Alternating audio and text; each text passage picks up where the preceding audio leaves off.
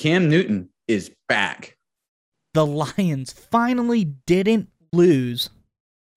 And the top five NFL players to show up on the big screen. Welcome to Saturday Morning Inspection.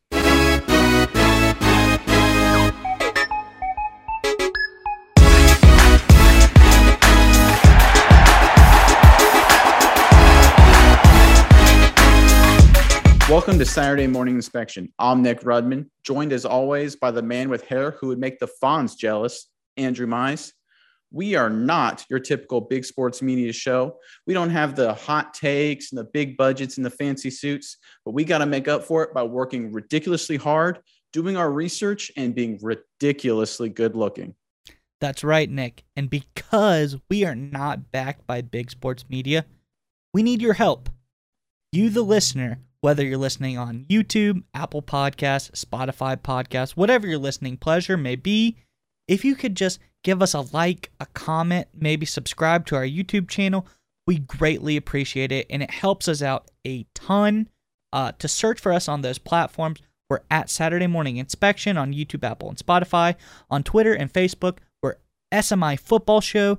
And as always, you can go to our website, smishow.com com to find out anything about the show. Uh, Nick, I think we have a excellent show today. Uh, let's get straight on into it. Our first story today is the Patriots are humming, and I'm actually quite upset. I, let's let's hear your thoughts on it, and I'll I'll give my thoughts on it afterwards. But this is this is scary yeah so you and i you know both grew up in the early 2000s and the last 20 years what have we all lived through? The patriots every year being really good really competitive. They're going to make a deep playoff run. They're going to show up in big games. And look i'm a big fan of Belichick. i was a big fan of brady in a lot of ways too. You know it's, it's hard not to be with how well they're playing if you're just a fan of football. But finally after last year we all kind of you know breathe a sigh of relief the Patriots, they're not going to be any good anymore, going to fall back into mediocrity, no longer going to have to deal with New England. It's somebody else's time. Well, after smacking down the Cleveland Browns 45 to 7, I think we have to say it now. The Patriots are back. Yeah, and I don't even think we can say back because they didn't really ever leave. Like a one year absence, and they were like still not too bad that year. But uh Mac Jones looks incredible. Uh, everyone, everyone is now, of course, saying, "Oh yeah, we all knew he was special. Yeah, I can't believe he went as low as he did." Yeah, right. Uh, people are like, "Oh, he should have been number three right after Zach Wilson." Okay, okay. Well, why didn't you pick him there? Okay, everyone doubted him. Bill saw whatever he sees in young, white, seemingly unathletic quarterbacks, takes him into New England, develops into, into a monster, puts him in the best system possible for his skills. That's what they do in New England is highlight your skills and don't let your weaknesses get exploited. And that yeah. is what they did this week against the Browns, a team that just constantly, no matter how many strengths they have, keeps letting their weaknesses get exploited. And that big weakness this weekend was Baker Mayfield. Yeah, it absolutely was. The highlight that one of the difference between Mac Jones and I think why Belichick and that team up in Foxborough drafted him in the middle of the first round and why obviously they're very excited that they have him now is if we compare him with Baker Mayfield. And there was a moment in the game that really jumped out at me. So New England had a 24 to 7 halftime lead and they're getting the ball to start the third quarter. It feels it's all New England. Cleveland really doesn't have a shot at this point. But the uh, Cleveland defense does its job. They force a quick three and out. That talented Cleveland defense gets the Patriots off the field. The Browns get the football back with decent field position. Look, it's already a few minutes into the third quarter. You're down three scores. You know, you're maybe only going to have six possessions or so left in the game. You got to have a little bit of urgency. You don't have to go no huddle, but you have to have some urgency and have to score with some, you know, some relative speed. What did they do? They hand the ball off to Nick Chubb on first down okay, not not a bad decision. You know, Nick Chubb's a good player, but all right, only gets three yards, so maybe maybe go somewhere else. Take a shot downfield, get Baker Mayfield a chance. On second down, they run the ball again, get three more yards. I was surprised, right? You're down three scores on the road. You got to make plays down the field. I'm like, okay, they're setting something up. They're setting something up. It's, you know, Stefanski, the head coach at Cleveland, he's setting it up to make uh make Baker make a big throw down the field to get them back in this game. Third down, they run the ball again, don't get the first down, and punt. And that was essentially, for all intents and purposes, the end of the game. there is just no trust in Baker Mayfield and Cleveland right now. The Patriots trust Mac, and we've seen it the last few weeks. They trust him in, uh, at the end of games. They trust him at the end of two minute. They trust him the first, second, third, and fourth quarter. They put the ball in his hands because they trust him to do well with it. The Cleveland Browns and Stefanski, after four years with Baker Mayfield, four years pro Baker Mayfield, they don't trust him. It's just plain and simple. I think we've all seen these great, and I'm gonna say they are great. At home with Baker Mayfield commercials. Uh, we see the one where Baker pulls out the ring of keys and hands it to the young kid who's going to house sit for him over the weekend or wherever he's going. Uh, I think that's all part of the plan because the Browns organization is planning on keeping those keys and never giving them back to Baker because he's proven he's not worthy of being uh, the head of house of that stadium anymore, of that franchise anymore. Uh, they've completely lost confidence of him. They're changing the locks. They're going to kick him out. Uh, this is my prediction. I don't think they pick up the fifth year of his contract. Uh, I don't think he gets a new contract.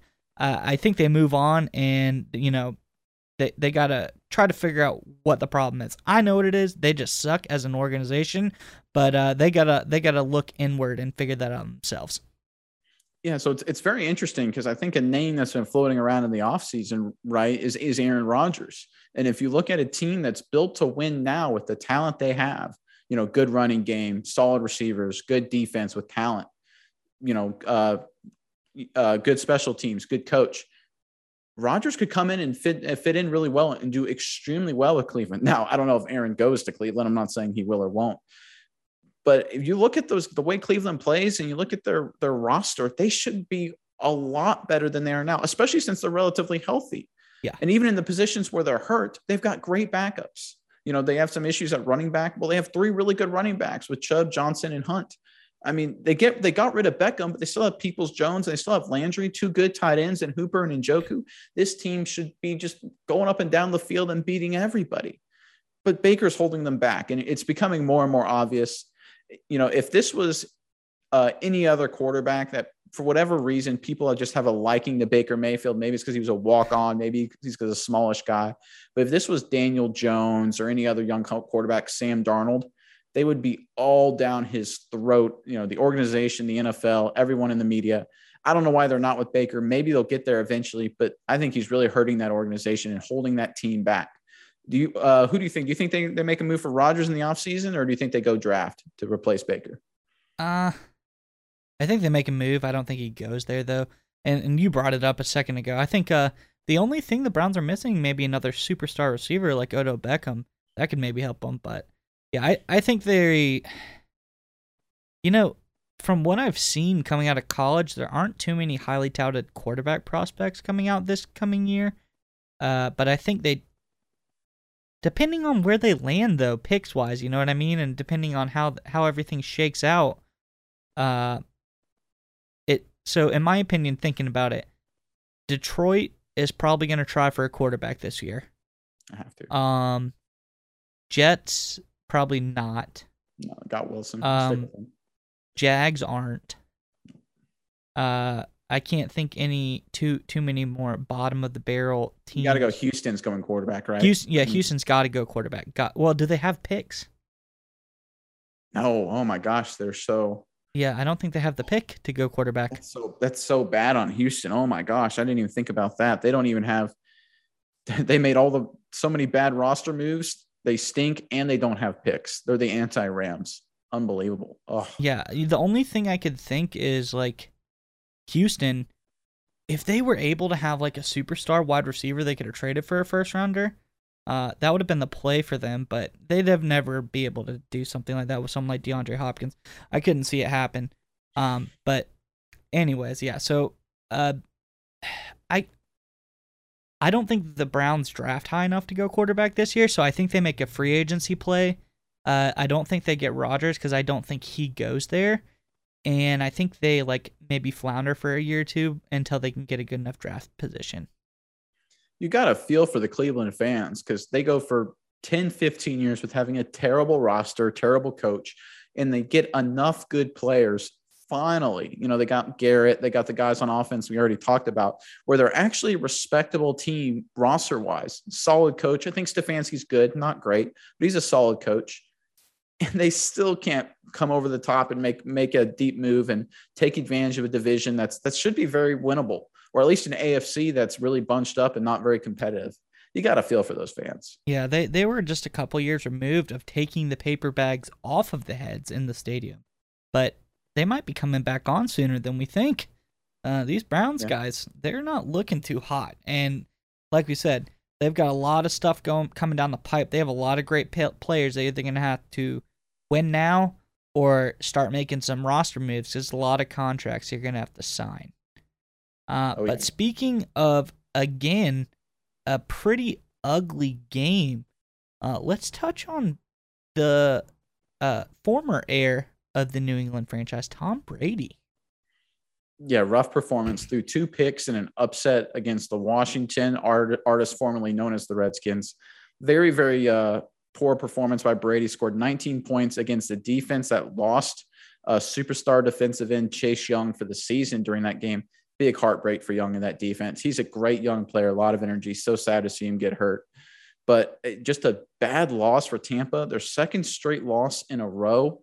Should there be some concern in Tampa? And is Brady finally catching up to Father Time or Father Time finally catching up to Tom Brady, I should say?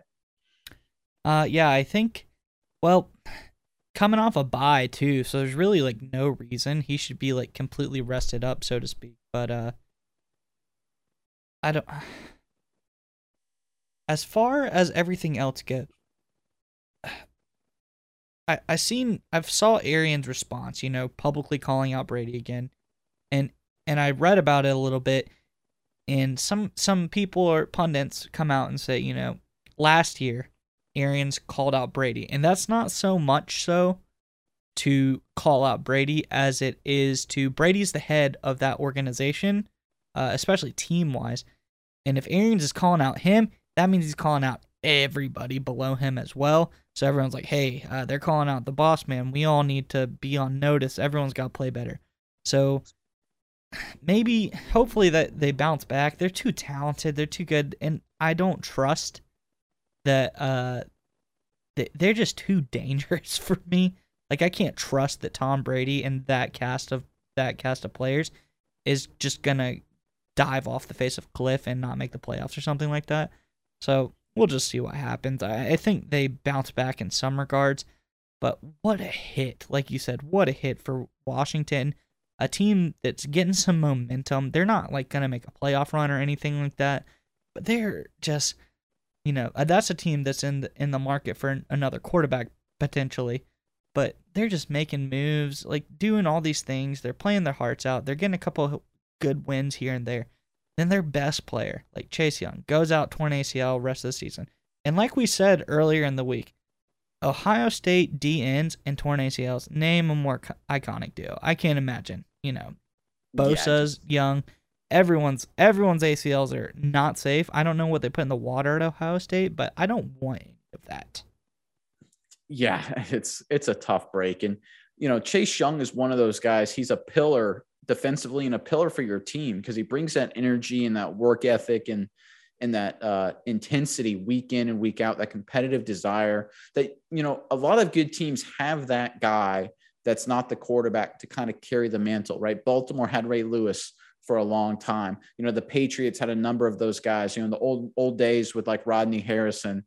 Uh, you know, you can, you can find a lot of these teams, even uh, even the Patriots who won the Super Bowl last year. They had those guys up front with Ndamukong Suh and Jason Pierre-Paul. You know, as as a team, the quarterback sets the tone, but you kind of need another guy because the quarterback has like a really easy day at practice you know, he kind of just stands there and throws passes and does footwork and stuff, but he never really hits anybody or nobody really uh, hits him doesn't really have to run around a whole lot.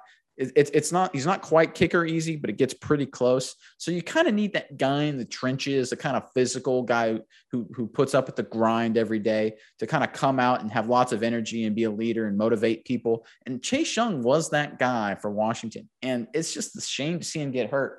Yeah, very promising career, just a second year in the league. I, I hope he comes back strong, uh, even though he plays for the hated hated Washington football team but just just a disappointing disappointing turn of uh, events for him and, and, that organization. Absolutely, I agree 100%. uh. But as one door shuts, another one opens. As one player leaves a team, another has returned. Cam Newton is back. He is back, and Carolina seems to got a, a little bit more energy now. Oh, what do you what do you thoughts? Uh, I think his first two plays from scrimmage were touchdowns. I guess they they've got some life now. How do you view the Carolina Panthers now that Cam Newton is back? So first, I want to hit on the bummer person to be of the week, and that's PJ Walker. He actually started at quarterback for Carolina. We talked about Walker a little bit in some earlier episodes, but this is a guy who played in the XFL. NFL didn't want him. He does really well in the XFL, you know, gets noticed, gets on an NFL roster. He's backing up Darnold. No real chance to play. Darnold gets hurt. He gets some playing time. You know, Darnold's not going to come back. They bring in Newton. He's obviously not ready to start. So this is PJ Walker's time to shine against the mighty Arizona Cardinals in Arizona.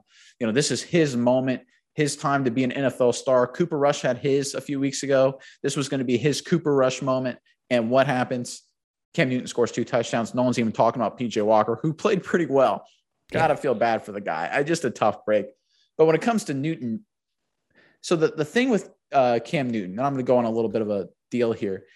Cam Newton and Carolina, they kind of remind me of a couple that broke up, right? They had a long relationship together with a lot of happiness, a lot of good things. And then it got kind of rough there at the end and, and things weren't going great. So they just separated. It was good for everybody to separate.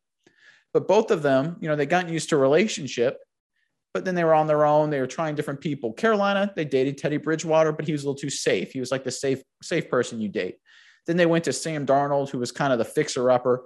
It didn't work out with Sam Darnold either. So, so Carolina's kind of now the ex who's like, oh, I just I've tried the I've tried the dating game. It didn't really work out. Oh, when was the last time I felt happy? Oh yeah, six years ago with with Cam. Let me let me go. Let me give Cam a call. It's 1 a.m. Let me see what Cam's up to. Hey baby, up. It, it's me, Carolina. Exactly, exactly. And it, it, people and they forget like any of these couples that we see they get back together after they've broken up. They seem to forget how bad it was at the end. Right. And, and these first Car- like this first game back. There that honeymoon phase is back like you're saying, but it doesn't last long. No, it, it, it doesn't. I mean, he's gonna. I guess he's a, right now. He's he's uh, slated to start this weekend, and you know, I, I I hope he does well. You know, he's certainly still physically talented, but the last two years he had in Carolina, he was banged up. He was hurt. He couldn't throw the ball, couldn't complete passes very well. That offense was terrible, and he was the main reason why. You know, he didn't look great with New England last year either. He was he was pretty bad with the Patriots, and we see what Mac Jones has done with the Patriots this year. I, I, think it just reminds me of a, of a breakup. They get back together. They're in the honeymoon phase. Everyone's excited. Social media, you know, all across, every, high fiving, hugging. They they're back together. The, the Rachel and Ross are finally back together. It, it's going to end ugly, I think, pretty quickly. Yeah, I I definitely agree. Uh, but one pivot I want to make on this topic here is about the Arizona Cardinals, who are dealing with some injury issues. But a trend I've been seeing lately is teams have been getting really hot and doing really well, and then all of a sudden, a seemingly not good team like Carolina, like the Jets, like the Jags, like all of these teams, the Dolphins, Baltimore, Dallas, Buffalo, Arizona, these teams that have been on fire are getting tripped up by these seemingly not good teams. What is up with that? What are your thoughts on that? Because that's crazy to me. Well, and it's not just getting tripped up. It's getting beaten, beaten bad. Carolina killed Arizona. Denver killed Dallas. Miami handled Baltimore pretty well uh, Thursday night. It's strange. I think it tells you one how competitive the NFL is. Uh, you, you know, even if you're a really good team and you're playing a team that's really bad, the, the level of talent is still relatively close. And it tells you how a couple turnovers or maybe a good game plan can switch it one way or the other. But I think it also tells you the fact that right now in the NFL, there are no elite teams. There's no team or two. Usually there's one or two where you're like, this is the best. This is the cream of the crop. This is, you know, this team, the NFC, this team, the AFC, they're heading for a showdown. There is none of that this year. It's a muddled mess. There's a lot of teams that are five and five, six and four, six and three that are probably feeling pretty good about themselves right now. And there's a lot of teams that are eight and two or, or seven and two that that really don't look that good. And and I think it's just going to be a mad smoosh at the end as everybody tries to get in the playoffs. And who knows what's going to happen? It is going to be a wild ride the rest of the year and definitely in the playoffs. And for me and my team personally, I don't like it as much. But as a uh, being like on a casual fan level of the NFL, I kind of like it. It's pretty cool to not know who's gonna be in the playoffs this year. There's no clear anybody it seems could make a run to the Super Bowl, and we really haven't had this in such a long time. Uh, it it's literally both divisions are up for grabs. Division uh division uh subsets, you know, the east, west, north, south of each division is up for grabs. Any there's no clear cuts in any division, like you said. Yeah, and I think it kind of speaks to why a lot of teams are kind of maybe shifting all in a little bit because they feel like it's open and they feel like you know now's their time to take advantage because there's no clear cut elite contender. So that's why you see teams like the Cardinals and the Rams, you know, making big moves, trying to trying to push themselves over the edge. I, I, think it's a I think it's uh, going to be wild. I think it's going to be a, a great finish to the year. I think it's going to come down to you know we've hit on this a bunch, coach and quarterback what coach and what quarterback can manage the game and make enough big plays and big decisions to win in big moments. And uh, that's usually what it comes down to. And I think uh, I think that's what's going to come down to again this year.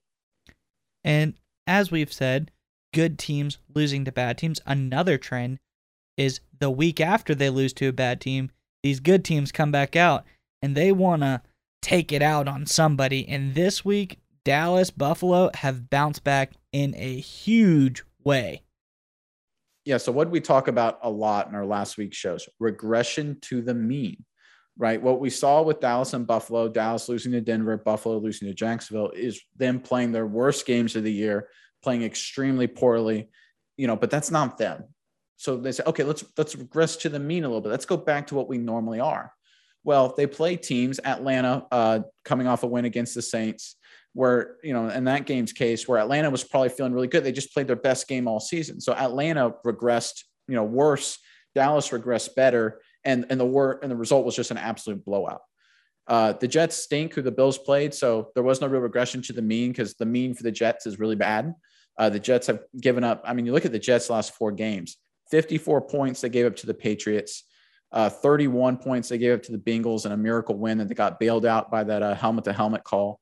You know, they gave up uh, 42 to Indianapolis uh, 10, uh, a couple Thursdays ago, and they just gave up 45 to Buffalo. I thought Robert Saleh, head coach of the Jets, was supposed to know defense. Evidently not. But uh, I, I, digress. I think uh, I think we saw a lot more of what uh, Buffalo and Dallas are and what they're going to be the rest of the year. But it goes back to the point that they are very beatable, just like every team in the NFL, whether you're the top of the division or the bottom. You're, you know, every team has weaknesses, and it is wide open. Well, in my case, I hope that Baltimore can bounce back the same way this coming week, uh, and I expect them to. But uh, another team that's kind of been in a downward spiral, very, very, very rough patch, and I say this, and now I remember, both of these teams are actually in that situation, but I digress. Uh, the Chiefs in the Raiders game, the Chiefs have really bounced back in a big way, but it is against a Raiders team who is actually spiraling literally out of control. Uh, I I don't know uh, what more could happen. Maybe the owner dies. Maybe like the stadium burns down. Like I, I don't know what more uh, could could happen to them, but the the Chiefs did bounce back in a big way. They actually blew out the Raiders this week. Yeah, they they did, and what Mahomes was able to do, and I, I, think a lot of that was probably game planning and coaching by uh, Andy Reid, the head coach, and Eric Bieniemy, who's the Chiefs' offensive coordinator. He they set up Mahomes to have a lot of success, and what they did is they say, look to Kelce in the middle of the field, and then hit the check down. You know, and then if you see some open opportunities deep, take them, but don't look for those first. So Mahomes had five touchdowns and 400 yards. He had a lot of bombs down the field but he still only averaged eight yards per passing attempt, which is still good. But normally, if you have a lot of deep passes, you get closer to nine, nine and a half. What does that mean? It means the Chiefs emphasize checkdowns. So, as much as Mahomes got big touchdowns on the highlights, he was hitting the check down. He was hitting the four, five, six yard dump off. You know, I think uh, running back Williams, Derek Williams for the Chiefs had 10 catches, you know, for example, that game. Kelce was obviously very active. And, and sometimes football, it can be so easy, so simple teams are scared to cover those Chiefs receivers one on one deep. So they put safeties over the top. It leaves the middle of the field wide open. That's where Kelce works. So Mahomes, you look for Kelce. If he wins the matchup and he's open, perfect. Hit him. If not, hit the check down. Just hit it and just do that. You can do that. You can live that five yards at a time, six yards at a time, and be extremely successful. I, I think the Chiefs are maybe starting to figure it out a little bit. Uh, and, and we're going to see when they play Dallas this weekend exactly what's going to happen there. That's going to be a, a, shootout and a really, really uh, interesting game for both teams. But I think uh, if the Chiefs offensively and Mahomes can just stick with that game plan, look to uh, Kelce in the middle of the field and then hit the check down, they're going to be successful. Now, the Raiders, I mean, you said it. What else could go wrong for this team? Yeah, I definitely agree with you. Uh, one thing that you and I talked about during the game, I think Travis Kelce is actually open on every single play. Like, I don't think there's a single play that he's actually not open. So that's that's pretty good for Patrick. That'll that'll help him. He has a great safety blanket, so he should never not be comfortable. Uh, and one thing I I said last week is the loss of Henry Ruggs for the Raiders is so big because it takes away that Tyreek Hill deep threat, big over the top play style, which then allowed the Chiefs to kind of focus on Darren Waller so much more. You didn't really see him too much throughout the game. Uh, as bad as the Chiefs' defense was, they were able to cover him up some. I think Tyrann Mathieu was on him a lot, maybe. Uh, but that that loss of Henry Ruggs really, really hurt the the Raiders team in their offensive scheming, like how they want to play football, because they kind of want to play a little bit like the Chiefs. They they're they're set up offensively to be pretty similar to the Chiefs uh, and it just didn't work out for them. Uh, I don't foresee them doing much better at all this season. They they've just lost so much, so so much. There's there's not too much you can do, but uh, yeah, I think the Chiefs. Uh, this is a good bounce back for them. I don't think they're back by any means. I think they have a lot to go. Uh, let's see if they can beat up on an actually good team in Dallas, which, spoiler alert, I don't think they can, but we will see. Uh, moving on, you know, the Raiders may have some hope if they turn to somebody like the Tennessee Titans, who have lost their best player, who have lost their offense, offensive identity, but they just find a way to win. Yeah, I mean, it's unbelievable. They are 3 and 0 this season in games Derrick Henry didn't finish, and Derrick Henry is their finisher. So it's really bizarre. Honestly, I think it's a mirage right? Even they lost to New Orleans this past weekend, but I think New Orleans more lost the game than Tennessee won it. So uh, New Orleans outgained Tennessee by more than 100 yards, but Tennessee won like they did against the Rams last Monday night or last Sunday night uh, with turnovers and uh, avoiding dumb penalties. And that's great. You can win individual games like that in the NFL. In the long term, however, you need offensive weapons and you need good quarterback play. Derrick Henry's hurt. That's their best offensive weapon. That may be the best offensive weapon in the NFL. So they don't have that. Julio Jones has been hurt. AJ Brown's been a little banged up. And Ryan Tannehill, I love you, Ryan Tannehill. You are not carrying any team deep in the playoffs. I think the the Titans, the interesting thing for Tennessee is they actually have a pretty easy schedule the rest of the way. They got a terrible Houston team twice. They get the Jets. They have a few other tough games, but you're looking at a team that could, you know, if they just win four of their final seven games, they'll be 12 and five and in, in an AFC that's really clumped together, they could be the number one overall seed in the AFC and maybe be the worst number one uh, overall seed in, in, in, my recent memory. I, I, can't imagine a team that has actually less offensive uh, playmaking ability, but winning as many games as they are. I mean, do you believe in this Tennessee team or, or do you think they're just a, a mirage? Uh, like we said, everything's so wide open. Do I believe in them to make the playoffs? Absolutely. Do I believe in them to win their division? Yeah, I could say that as well. Do I believe in them to make any real push in the playoffs once they really meet the creme de la creme of teams in the AFC? Nah, I I mean they may. I don't even think they have one playoff win in them, but uh, we'll see. We'll see what happens. But no, I I don't like I said. It's kind of a mirage. Uh, they can get some some flashy wins here and there, but it, this is not built for sustained success. Can we talk about the coaching job Mike Vrabel has done though? It, they're That's... they're the number one seed in the AFC right now, and they've had half the season without Derrick Henry. I mean, just unheard. I mean, no one even thought they'd be the number one overall seed, even with Derrick Henry. I thought I was, you know, at risk for looking like an idiot for picking them to be a Super Bowl team uh, before the season, and they still continue to win games even without Henry. I mean, that, that's a lot of credit to Vrabel, right, and his staff. Yeah, he's done a great job. Him and his staff have really put together a solid game plan. Both defensively, they look amazing. Offensively, mediocre, but that mediocrity has been able to carry through. So just good enough, right? They just found a way to be just good enough offensively. Exactly. Um, but you know, as one team has lost so much, like the Titans, other teams just keep gaining, yet they have put up two stinkers of a performance. And I'm talking, of course, about the Los Angeles Rams, the new acquisition of Odell Beckham Jr., his first debut game. Man, uh, I I saw a joke tweet online said that OBJ has now requested a trade from the Rams. Um, God, it's been ugly these last two weeks for the Rams. Two bad Matt Stafford picks each game.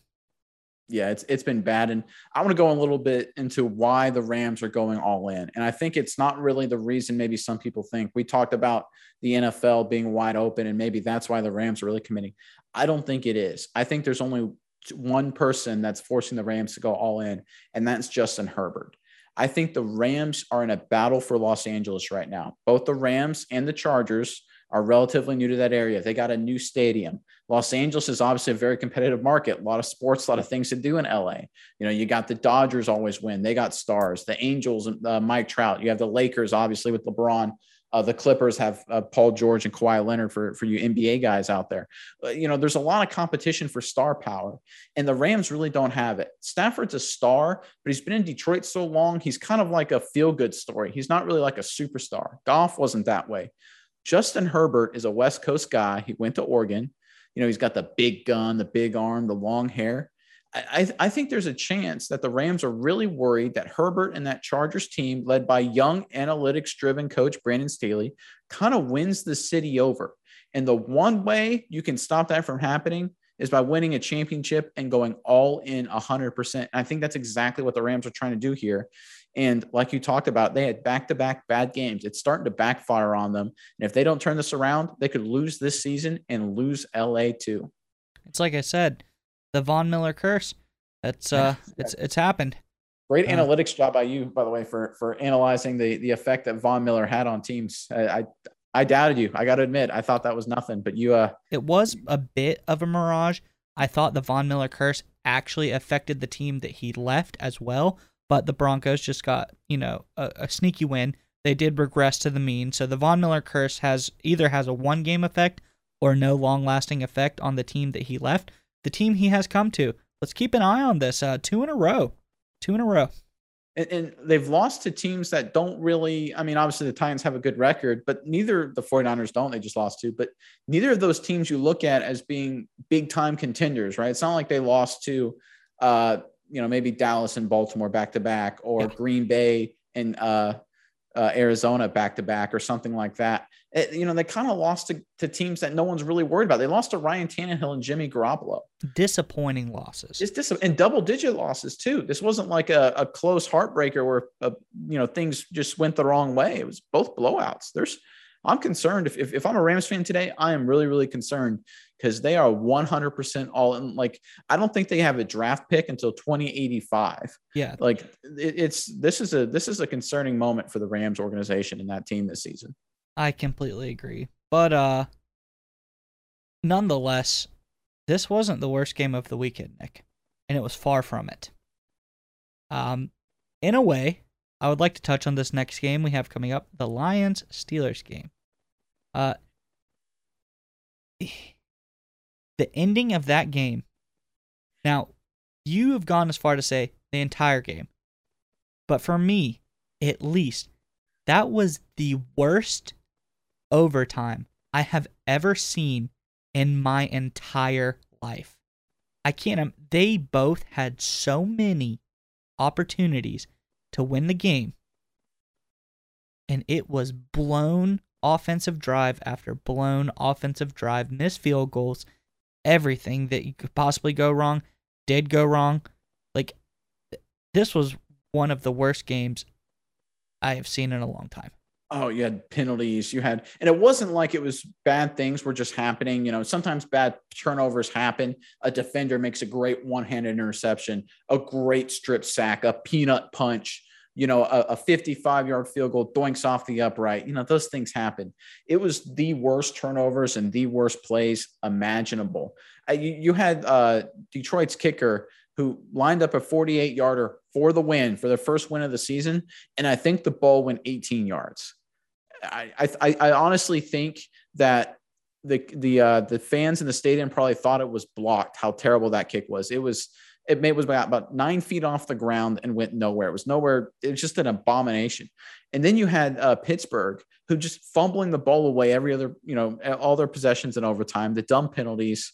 It was just an ugly, ugly, ugly uh, game and an ugly overtime. I, you know, I don't know who feels worse right now. Uh, the the Steelers fans, the Detroit fans. Detroit's still winless technically, and and Pittsburgh somehow blew that opportunity for an easy win. I, don't know. This was just a game I think both teams want to forget. Well, two things I'd like to point out is I heard a report that laces were out. The laces were out on that kick. So uh, before before the jury has rest, we need to just dive back in, and make sure that was good. If the laces were out, kicker, it wasn't the kicker's fault. So, but uh, nonetheless, he missed a few other kicks. Uh, and you brought up who feels worse. Well, the Lions have not won, but for the first week in this NFL season, they also have not lost. And I think you feel pretty good about that. Uh, I mean, what else can you feel? You know, you've lost all eight games so far this season. For the first time, you have not lost a game. I think that's cause to celebrate a little bit. Uh, the Steelers, I would be very worried if that was the performance we put up. I don't care if Ben was there or not. You're playing the Lions, by far the worst team in the league right now. Uh, everything go- doesn't go their way, and in this game, still nothing went their way. Yet you still couldn't beat them. So either Mason Rudolph is the worst backup in NFL history, and this team just doesn't have firepower to do anything, and your defense is terrible, or this is a comedy of errors by both teams, and it's really just unexplainable to me. I think after last season and this season, I'm starting to get a greater appreciation for how good head coach Mike Tomlin is for the Steelers. Right, the Steelers were the worst. I think they went 11 and 0 or 10 and 0 last year before they lost. Oh yeah, they were the worst undefeated team ever. They were barely winning all the games, getting lucky. You know, it's kind of the same thing this year. You know, they they're one hip check away against Chicago by the ref for probably losing that game. They should have lost this game. Detroit just kept giving them every opportunity to win, and Pittsburgh couldn't capitalize. You know, Cleveland choked against Pittsburgh. I, I think a lot of it has to be coaching, just because I think Pittsburgh's bad. I, you know, you watch them play, and you're just like, ugh. I mean, they no offensive real playmaking. Uh, defense is solid, I guess, but it's it's nothing spectacular. Teams can certainly move the ball on them. I mean, Najee Harris is, is, is okay as a rookie, but you know they talk about how many receptions he has. You know, leading all NFL running backs in receptions, either first or second. But it's really only because they're just so bad at receiver that they Roethlisberger and company just has to check it down to him. I, I think Absolutely. the Steelers are are terrible, but Tomlin's got them winning games somehow, so I guess credit goes to him. Did okay? I remember this in the back of my head. I unfortunately did not write it down. T.J. Watt was injured this game. Did he return? Mm-hmm or is nope, he still he, out? He did not return. Uh, they don't think the injury is severe, but you know, you never really know how long he's going to be out. Uh, whether he's going to play this weekend or miss a couple weeks. So we're gonna we're gonna have to wait for more information on that one. But he did not return uh, in this game. Once again, big contracts have been doled out, and the injury bug has arisen. It, it, it's the Watt family. JJ was the same way. It just you know they have these big seasons or big games, and they get these big payouts. But what do they? What do you say? The best ability is availability. And these guys, the Watt brothers, just get hurt all the time. You know, it's great that you have only sacks and forced fumbles, but if you only play 11 or 12 games a year, you know, you're not helping your team as much as a guy who can suit it for all 16, now 17 games. Yeah. Uh, getting you to the playoffs is one thing, but being available for the playoffs is the important part. So yeah. uh, let's let's wait until uh, TJ can do that. Uh, touching on some other things briefly here. Uh, Green Bay, Seattle, another ugly game, but Aaron Rodgers came back and he delivered. And Russell Wilson came back. And last week we said, is Russell coming in a little bit too rushed? And I think the answer is a resounding yes. He was not ready. So this game reminded me of the actor Steve Buscemi. So this Steve Buscemi is a really ugly dude. He's got the big old eyes. He's been in Armageddon, a bunch of other movies, but he's actually a good actor. That's what this game was like. It had it had the talented quarterbacks and the good quarterbacks, you know, with the good resumes. So you so you watched it. You're sucked in to watch these guys, but it just was really ugly. It was not a well performed game by either team. Green Bay pulled away late to win 17 to 0, but there were a lot of turnovers, drop passes, penalties. It just was not a good game. Uh, Wilson did come back early, I think, but I mean, do you blame him? The team was the team was struggling a little bit. They needed a spark. He didn't deliver it. Do you think he has the ability to turn around for the Seahawks, or or, or are they doomed to to kind of collapse the rest of the year? Uh, yeah, I think they have no chance. I don't think they're making a playoff run this year. So I think Wilson should focus on being as healthy as possible before he comes back. I think they there's no way they should have rushed this.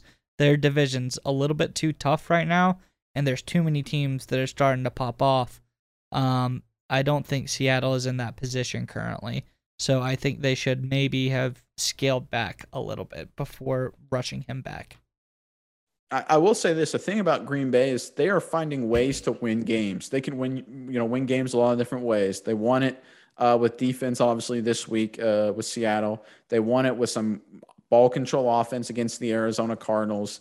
Uh, you know, they made a lot of big plays when they played Washington earlier in the year. Uh, they made a lot of big plays when they beat San Francisco earlier in the year. So, th- so they can beat you a lot of different ways. I'm, I'm pretty impressed with how they can do it. Um, in terms of that they're they're multi-dimensional. But I also watched the game and I'm kind of like, yeah, I mean, they're it's Rodgers, so they're always a contender, but doesn't strike fear in anybody's hearts. No, not at all. Uh, another we talked about it just a second ago, but uh, L.A. Chargers, another setback against a Minnesota team who is uh, not necessarily great. Yeah, the Chargers are are, are tough because every game they play is close, and I think it's because they're a young team with some talent, but they're not as good as maybe we thought they were early in the year. They're basically put all on Herbert's back. It kind of reminds me a little bit of Andrew Luck with the Colts. You remember that a few years ago, yeah. where if Luck played well, they won. The Colts won. If Luck didn't play, you know, really well, the Colts lost. And, and it always seemed to come down to did Luck make big plays in the fourth quarter to, to win the game, or did he turn it over in the fourth quarter? You know, last week against Philly, Herbert made the big plays in the fourth quarter. The Chargers won the game. He didn't make it against Minnesota. The Chargers lost the game. Uh, I think I'm still impressed with Herbert. I like him to be a little more careful with the football. Uh, but I, I, think the Chargers just really aren't as good as maybe they looked earlier in the year. Uh, what do you think? You think uh, you think this is more losses a sign of Herbert maybe not being as good, or or is this a rosters thing for the the Chargers? Uh, I like to think I like Herbert. Uh, I think he's pretty talented. So I think he maybe he's just having a slump right now, but I think it's more of like a roster thing. I think it's uh maybe he can get a little bit more firepower around him. Um, but we'll just have to see how this development goes. I'd say they're definitely not like a contender this year in my eyes, but uh, moving forward to next year is really going to be their their big season to try to make all the upgrades necessary that they need to to really really be contender. And so we're just gonna have to keep a close eye on them to see how they progress. Um another side say, of the or go ahead. Yeah i will say this. If they sneak into the playoffs i, I do not want to play justin herbert because he's one of those guys that can make these ridiculous throws and somehow pull out a miracle win. So i I, I agree with you. They're probably a year away from top flight contending, but I still think they're a scary team potentially uh, yeah. down the road. Uh, on the other side of the ball, uh, a situation has arisen, and this is kind of what I want to end this section on before we move to our next section. Uh, I know you want to talk about it a little bit. Uh, Dalvin Cook of the Minnesota Vikings uh, has hit some controversy in the media, and you know, there's two sides to every story, and two sides have been released.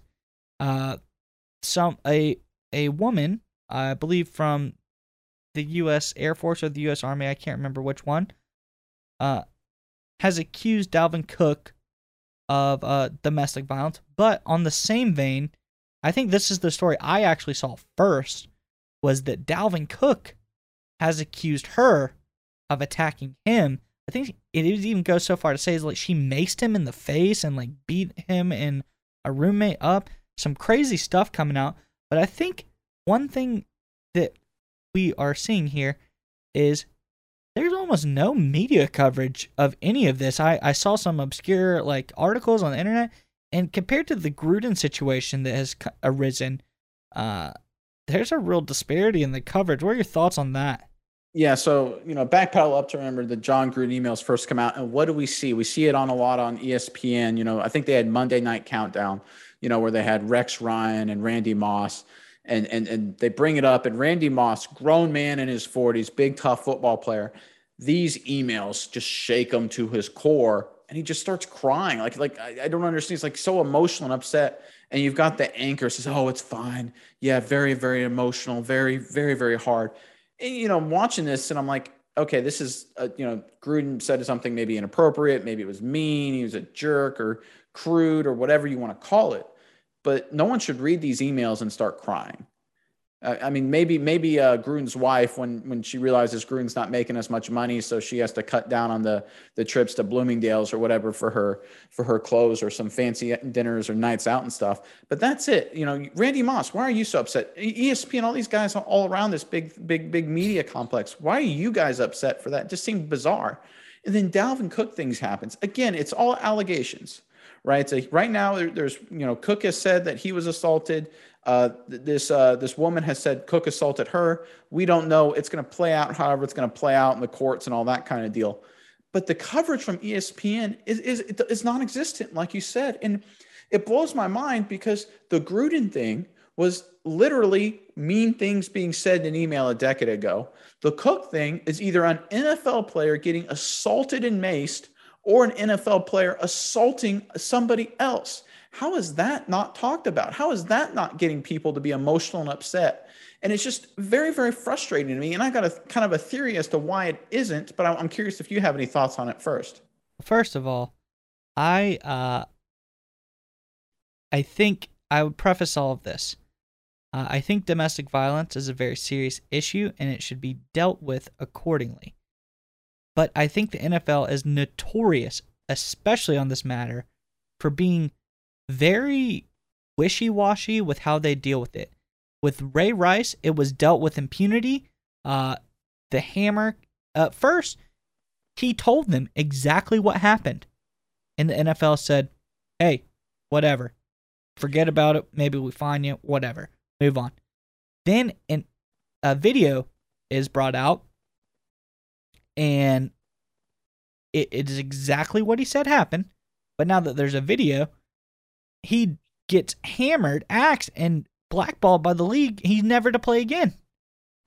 Uh, Adrian Peterson, allegations of him uh, beating his kids pretty badly uh, with a stick, leaving large welts all over their legs. Nothing really came out of that. Actually, Adrian Peterson just got signed by another team. He's playing to this day.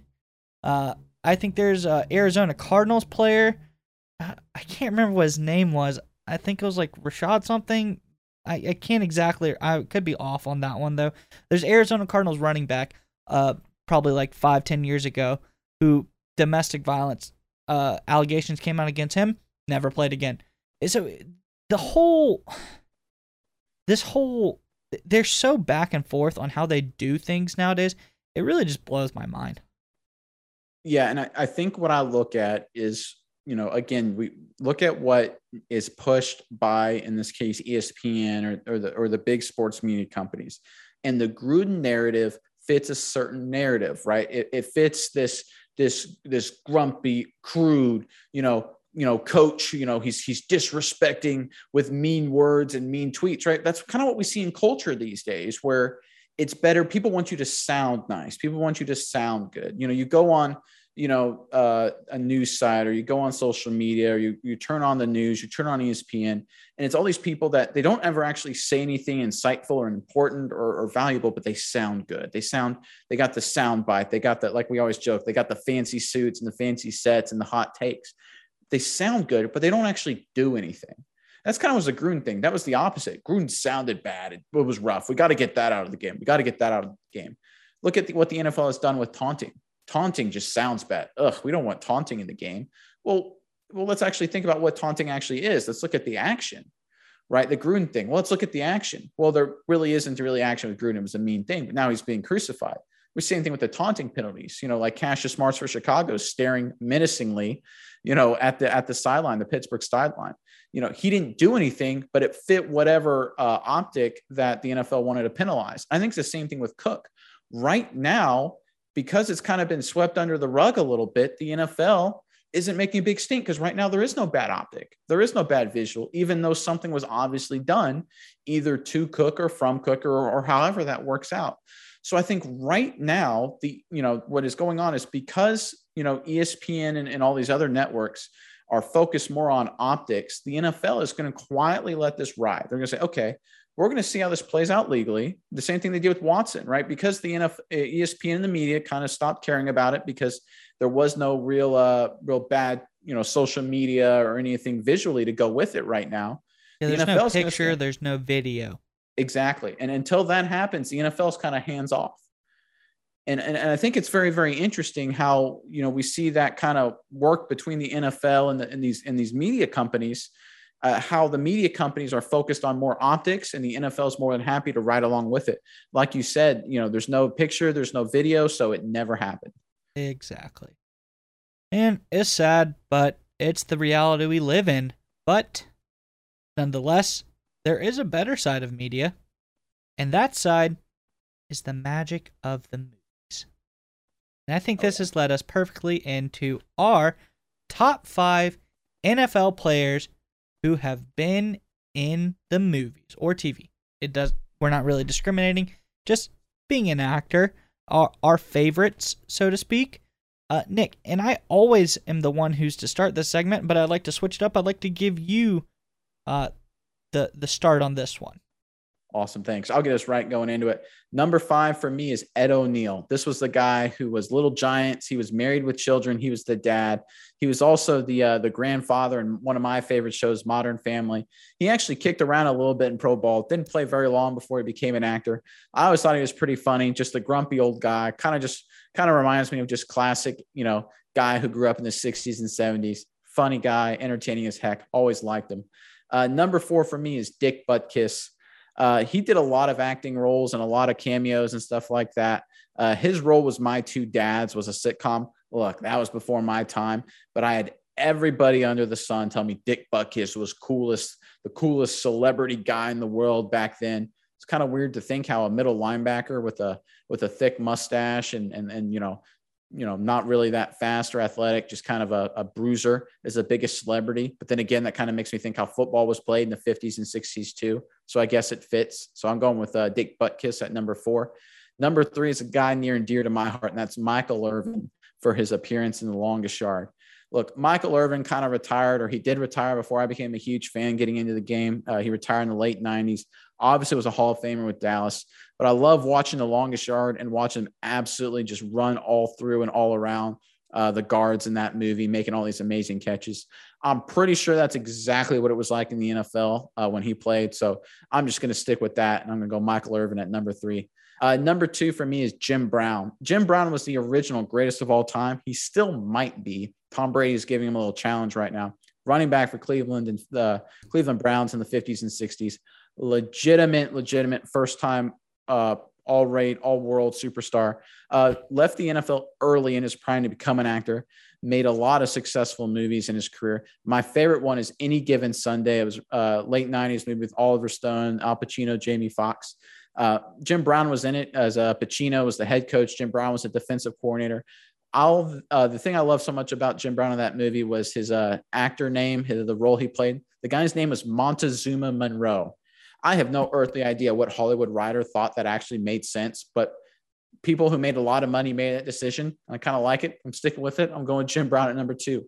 And number one for me is Carl Weathers, best known as the master of disaster, the king of sting, the undisputed heavyweight champion of the world until Rocky, the Italian stallion Balboa, controversially defeated him at the end of Rocky 2.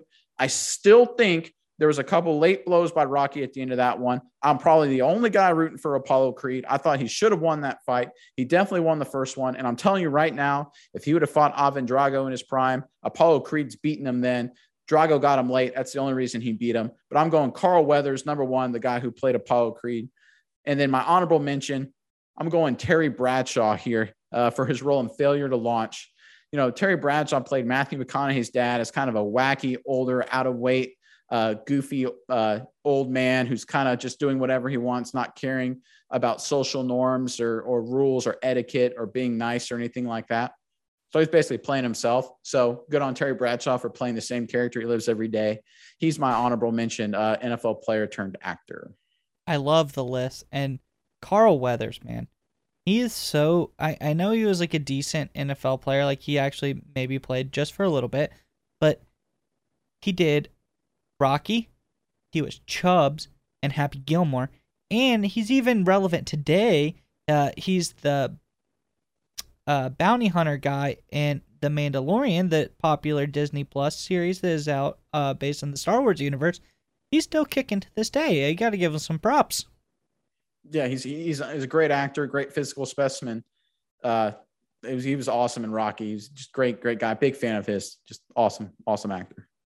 All right, uh, Nick. There's there's a few names that I'm gonna need your help because you're the expert at pronouncing these.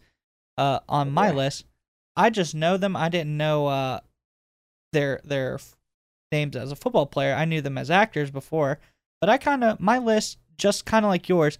I picked movies that I liked and football players in those movies. So these might not necessarily be the best best actors, but they're in a movie that I liked and I liked them in that role. So first up is the first name I might need help with is uh Alex Karras. Karras. Yep. Detroit. Yep uh, defensive end for the Detroit Lions from 1958 to 1970. Uh, he made the NFL's All Decade team in the 60s, uh, and his movie debut was very small role, but very memorable in the Western parody film Blazing Saddles, one of my favorites, a real, real good uh, Mel Brooks film. He plays the dumb, uh, strong, uh, bad guy in the movie Mongo, and he rides into uh, town on this huge horse and gets off of his horse. He's going into the bar, and I can't exactly remember what the reason is, but the iconic scene is he punches another horse in the face and knocks it out, and just like one punch, and then walks into the bar. Uh, a pretty iconic scene, uh, a a very funny movie, which he played a funny part in. But nonetheless, Alex Karras is my number five spot. Number four spot, I got this one. This one's easy, and we have another another tie in here. You go Michael Irving, I go Bob Sapp.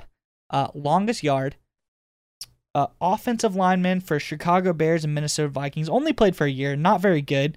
Uh, 97 98. His main accomplishment, though, come from his time being a professional kickboxer and MMA fighter, primarily in the Pride League over in Japan, and he was a force. This guy is an actual silverback gorilla of a man. He would rip people apart. And the way that he could use his legs and kick and do things in the fights that he did was absolutely incredible. But playing Switowski as offensive line and uh, the the longest yard, he had some of the most memorable lines in that movie. The oh, you broke it, my nose, or do I look like a, a young Michael? Like he he had some of the funniest lines. He was a funny character, and he really just you know he made he made a, a lasting impression on me in those movies. Uh, my number three is Mike Ditka, probably the best football player and coach, nonetheless, on my list. Uh, legendary coach, legendary player, won Super Bowls as both. Uh, probably some argue the greatest tight end as all time. Uh, he goes into the Hall of Fame in 88. I believe, correct me if I'm wrong, he was the first ever tight end to make it into the Hall of Fame. Uh, mm-hmm. But he goes into the acting world and he crushes it. And he was in the movie Kicking and Screaming with Will Ferrell. He's Will Ferrell's assistant coach in the movie. And he just does a really good job. It's a hilarious movie, and he plays a really big part in that movie. So, uh, Mike Ditka, my number three. Now, this is the name that I need your help with. My number two Lyle Alazdo. Alzado. Alzado. Lyle Alzado. And I will explain why he would be in my two spot if I don't know his name. Defensive end for the Broncos, Browns, and Raiders. He played from uh, 1971 to 1980. Super Bowl champion, multiple All Pro Pro Bowl seasons.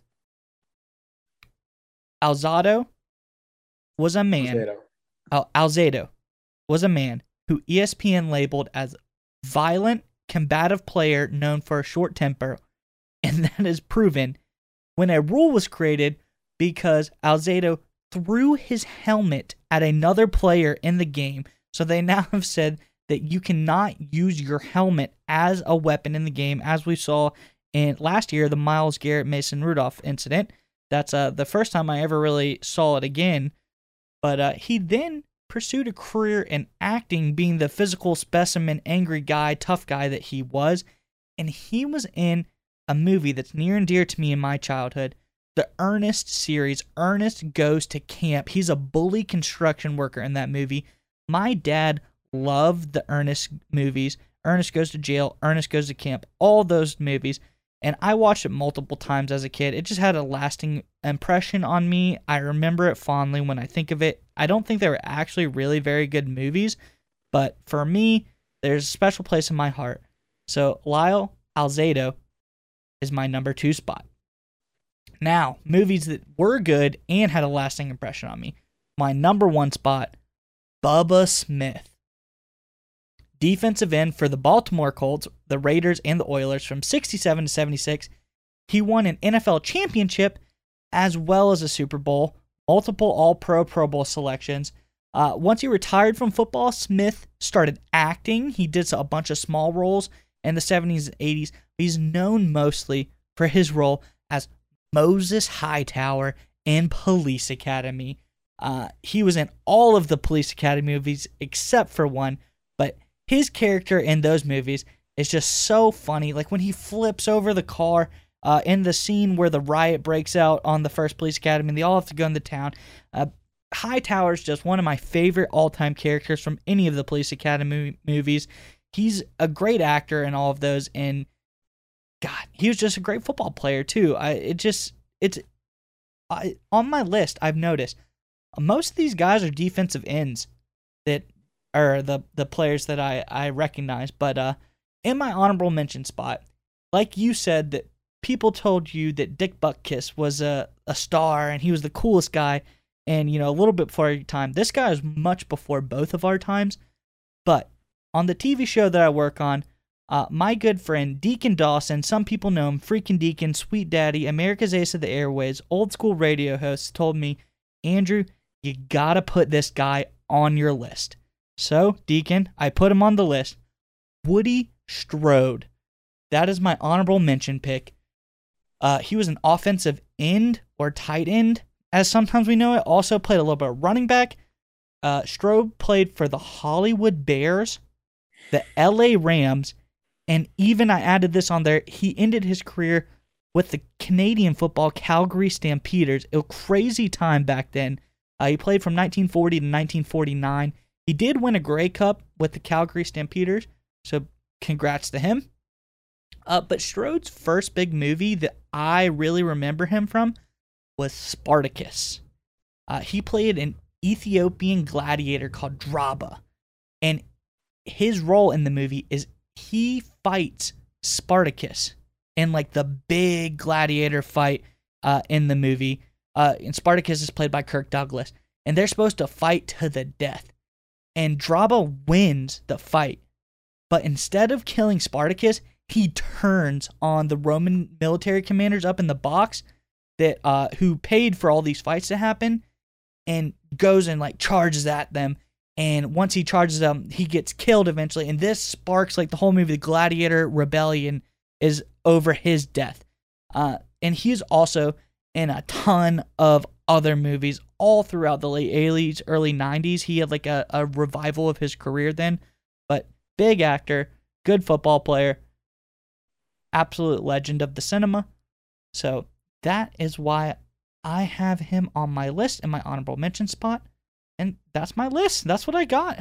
That's that's pretty good. I just wanted to let you know uh, the moment you referenced Blazing Saddles, my phone blew up from the FCC just saying, "Don't you do it? Don't you quote that movie? We'll uh we'll we'll, we'll uh, flag you and censor you so much." I mean, it was it was unbelievable. They're they're uh, they must be watching us or something because you know any reference to Blazing Saddles, which is an absolutely hilarious movie, would not be made again today with uh, the way the world is today. Yeah, you but can't say awesome some movie. of the stuff that was said in the movie, but at the time, I don't think if, you can. I don't think you can say anything that was said in the movie. I mean, could you pick one line of dialogue and and, and say it today? I, no, I kind of doubt it. And I didn't. That's why I just said he punched a horse. So, um, yeah, um, n- no, but it's a great Western parody. It is a parody. None of those things are like t- to be taken seriously, but uh, you know, hey, what do you got? But uh, Nick, uh, I think that's it. That's the show for today. Well, um, real real quick. So we got obviously before our before our Saturday episode, Thursday night football is going to air. So we've got Falcons Patriots. Uh, Patriots coming off a big win. Falcons coming off a huge loss. Who do you have in that one? Patriots. Patriots, no doubt. Belichick wins another one. Mac Jones continues to look good. Yeah, the Falcons just don't have the juice. No, no, Patriots not at all. look too good. Patriots look good. Belichick is picking up steam. He may win Coach of the Year. Him or Vrabel. Yeah, but you know, I don't know. We'll have to see. Uh, nonetheless, Nick, great show today. Uh, we had an episode that released earlier this week. That's a great one as well. A lot of good stuff coming down the pipe from us here at Saturday Morning Inspection. Uh, Nick, you have any final words? Yeah, thanks again for everyone sticking around to to listen to us or watch us, whether you're watching us on YouTube or listening to us on Apple Podcast or Spotify. We really appreciate you guys. You guys are the lifeblood of our show. Um, any feedback you can give us, please comment, please like, please subscribe, send us a message, uh, tweet at us or message us on Facebook. We're at SMI Football Show on Twitter and, and the same SMI Football Show on Facebook. You can also find us on our website, smishow.com. You guys are awesome. We love our viewers. We love the support we get from you guys. We're making great content for you. Like like we say a million times, we're not big sports media. We don't have you know the the big backing and the big uh, big budgets and the big suits and all of that. We just got to work our tails off, making a great show for you guys. Um, as always, I'm Nick Rudman. The man with the infallible hair is Andrew Mize, and uh, and that's our show today. See you next week.